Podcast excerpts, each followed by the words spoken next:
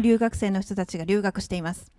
例えば語学だったりとか音楽そしてお料理ワインなどを勉強しに来る留学生が今もたくさんフィレンツェそしてイタリア中にいるわけなんですが今日はその留学生の中からお二人をここモンテカティーニにお招きしてインタビューしてみたいと思います。こんにちは。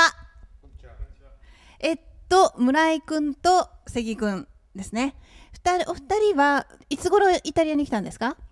えっと僕は、えー、6月の中旬に。はい。僕は1ヶ月前なんで。はい。そうです。はい。どうですかイタリア？イタリアの生活は日本で想像してたのとどうです？違います？えー日本より暑かったです。はい。特に日差しがなんかすごく強く感じました。焼けてますよね。はい焼けましたね。吸収したって感じですよはいもう違いました。日本と全然違うんで最初はすごい困りました。え例えば何が違います？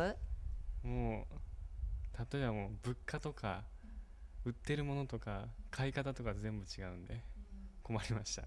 まず言葉が違いますもんね。今みんなじゃああのお二人ともイタリア語を勉強してこの後は何をしようと思ってます？えーちなみに僕は、えーコックなんで、まあできれば働くことを考えてます。僕はこっちで働く気はあんまないんでもう日本に帰ってイタリア料理をしたいと思ってます。二人ともコックさんなんですよね、うん。えじゃあイタリアで今まで来た中でこれ美味しかったこんなの美味しかったっていうのあります？ええっと今回のフィレンツェでですか、あやっぱモッツァレラ、えーブッファラ。はいあれは。あとはまあリボリータとかも結構美味しいですね。はい。僕は大家さんが作ってくれたラビオリなんですけどもラビオリの中にほうれん草とリコッタチーズをあ合わせたやつを入れてたやつですね。二人とも自分自炊で暮らしてるんですか？あもう全部自炊ですね分たちで作って食べたりとか。その通りです。例えば得意料理こっちに来ての得意料理なんかありますこっちに来てですか？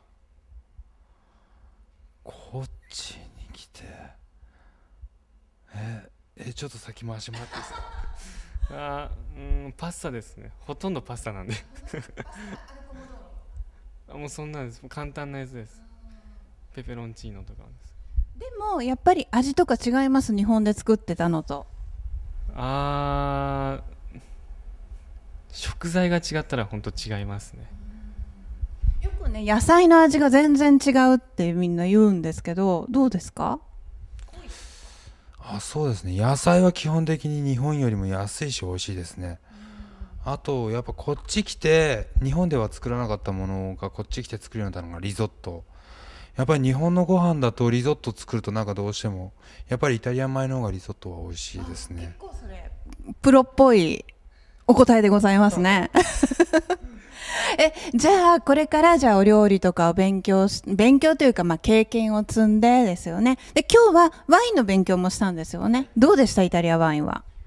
えー、イタリアワインはっていうかもう本当に自分下校じゃなくて飲めない人なんですけどまあそういう作るのとか興味があってえでも本当にいろいろ質問したのにもう素直いろんな答えてもらえて長年あの疑問に思ってたソーテルヌとワインのなぜこれだけ違うのかっていうのが聞けたのが本当嬉しかったですね。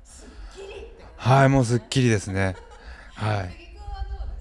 僕は少しだけですけど知ってたんですけどもやっぱ奥が深いっていうか 全然知らなかったなみたいに思いましたね。でもねこれからせっかくワイン天国イタリアにいるので いっぱいそうそうそうそう。美味しいワインが気軽に飲めて美味しいじゃないですか。ね安いし。ぜひそんなので今まで飲んだワインでこれ美味しかったっていうのはありました？えー、もう本当に飲んでないんで。であとはもうなんかレレストランみんなで行ってあの頼んでもらったのであこれ結構うまいねっていうぐらいで全然銘柄とか覚えてないんですよね。でもあのソムリエのあの女性が選んでくれたの美味しかったんですよね。美味しかったですね。はい。ミキちゃん美味しかったそうですよ。すげえ。ミキちゃんソムリエになったばっかのあのイタリアソムリエ協会のソムリエさんが選んだワインが美味しかったそうですよ。あ俺は、えー働いてたところで一番最初飲ませてもらったグラタマッコっていう95年の夏だったんですけど、はい、それを飲ませてもらったら本当美味しいと思いましたね。それまでワイン全然飲んだことなくて美味しくないと思ってたんですけどそれを飲んだら本当美味しいと思いました。なんか大人の世界に入ってきた気分ですよね。じゃあこれからもまだまだあと1年ぐらいはイタリアにいる予定なんですよね。行ったり来たりかもしれないけど。もっと長くいたいですね。もう一回帰ってまた来たいですね。ぜひこれからも頑張っていっぱいいろんなイタリアを経験してください。ということで留学生のお二人とお届けしました。ではまた。チャオ。本日のニュースはこれにてそれでは次回のようにイタリーにてお会いいたしましょう。チャオ